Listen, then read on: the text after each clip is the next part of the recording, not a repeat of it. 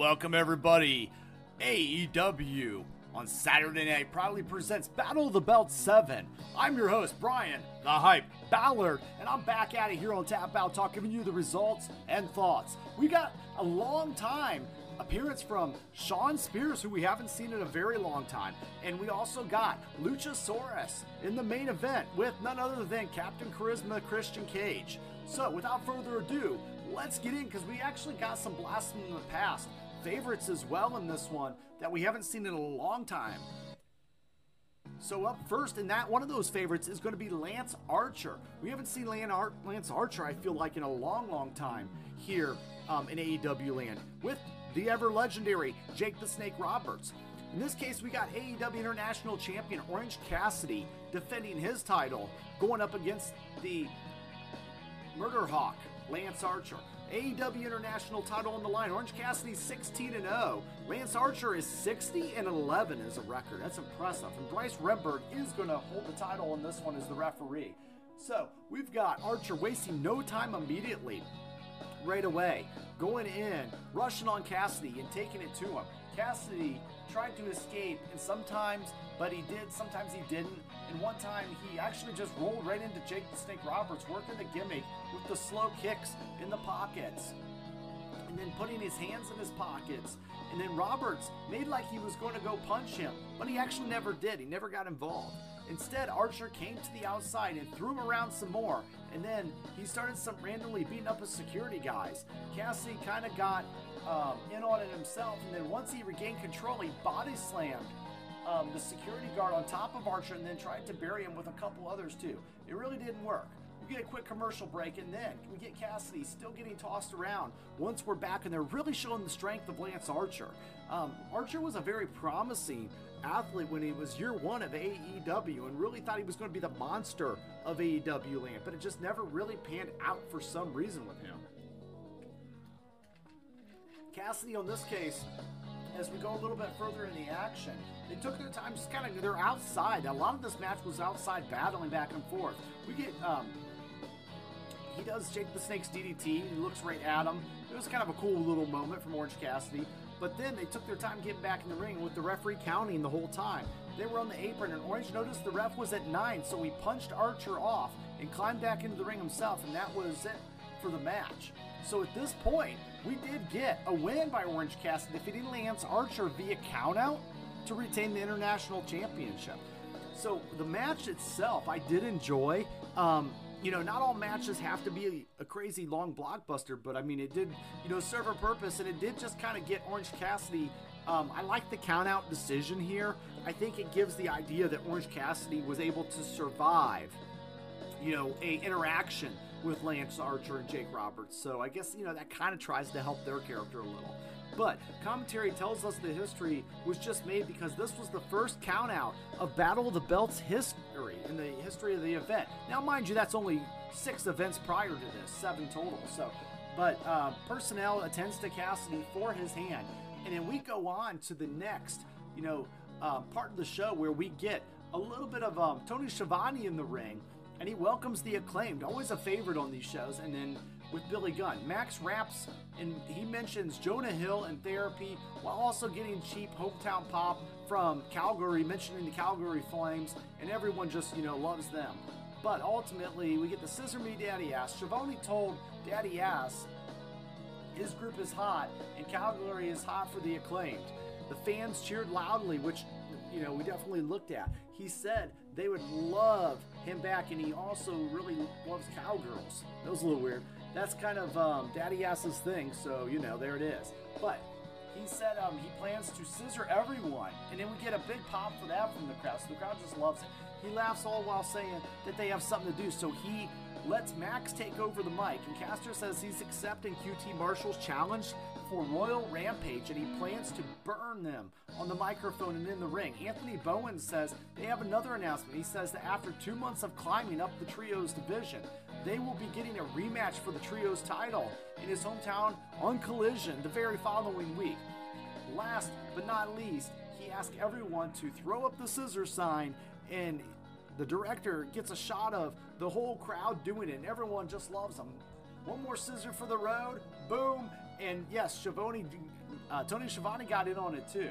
But ultimately, that was really just kind of more of a publicity pop and stop type segment. I could have lived with it or without it, but you know, it was good for the crowd just to keep them a little heated. Um, and by heated, I mean cheering. So ultimately, then next we do have the AEW Women's World Championship. So Toni Storm defending her title against Taya Valkyrie. Valkyrie's coming in with an 8 and 4 record, while Storm has a 31 and 6 record. Tell me she's not a fighting champion. Stephon Smith is going to be the referee on this one. Storm with Ruby Soho comes in, and Taya uh, starts and hammers right away, and she sends a, her to the outside where Soho says Storm needs a minute. Um, at this point, Soho's kind of buying her time. There's running knees against the ropes. They get back to a two inside, but they fight right back to the floor. Taya runs her over again, and we take a break. Back with Taya running her over and hitting a running hip attack in the corner for a one and a two.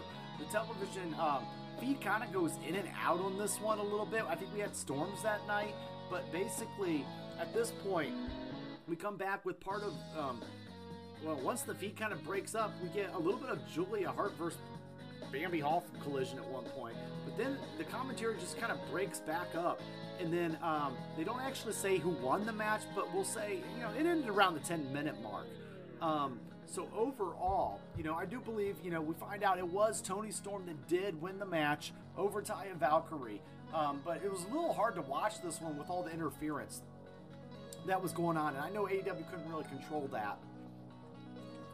So basically, at this point, you know, we fast forward through the show, uh, knowing that Toni Storm, you know, did indeed retain. But we then get Tony Khan and Martha Hart out to present Willow Nightingale and Ricky Starks with their titles and their trophies for winning the Owen Hart Invitational.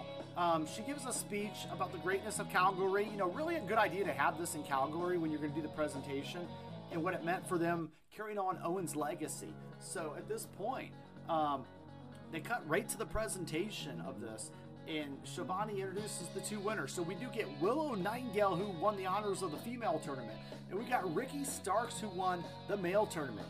And you know, kind of looking back, um, you know, this was the right call for uh, Ricky Starks to win this one. You know, instead of CM Punk, obviously. But we get a chance for Owen to come out. It was just a you know a nice little feel good segment. I like to see that they made a big deal of it um, just like they did in the past with the pay per views with Britt Baker and Adam Cole winning the first go around. But ultimately, um, we get a little bit of just kind of commentary, and then we go right back over to some more matches. And speaking about going over, check us out on thefansprowrestling.com. Uh, you can find, you know, podcasts and shows like this, like Tap Out Talk. But in addition, we got the Heel Truth. We've got all kinds of other wrestling with the truth. We've got a lot of truths over there. So, but ultimately, we do have a lot of great shows. I just want to say thank you to each and every one of you for liking, sharing, and subscribing. It helps me out so much. Let's connect on Twitter. Let's talk, or let's talk in the comments.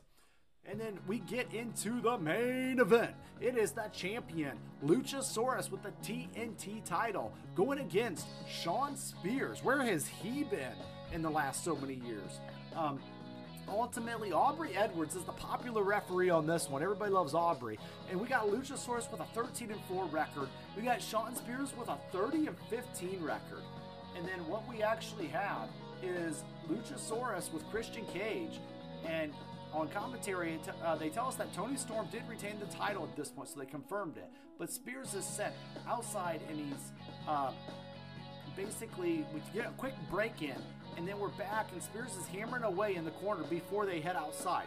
Spears rips off Christian's jacket, and he's sent through the barricade for his efforts. And there's a choke slam. Uh, he gets a two on Spears, and Luchasaurus charges into a chair in the corner, and Spears gets the same. Cage offers distraction through the Northern Lariat. So Christian popping in with the distraction on this one with a Northern Lariat, and he helps retain the title at the 10 minutes mark. So at this point, uh, you know, you get some weirdness because it's Luchasaurus' title, but Christian starts beginning to act like it's his title, and that kind of leads us into a future story there. So you know, I don't mind this one. Um, the main event to me, it was the main event because of Christian being involved and because of the personnel that was in on this match. But ultimately, I don't know if it was the match of the night overall. But what we do have is, speaking of matches of the night, I would say, um, you know, it was good to see the Lance uh, Lance Archer and Orange Cassidy matchup, and that kind of ended in a survival type situation with the count out. But ultimately, um, we didn't get really see much of the Toni Storm match, and the Luchasaurus match just seemed to happen, right? Despite I was happy seeing Shawn Spears.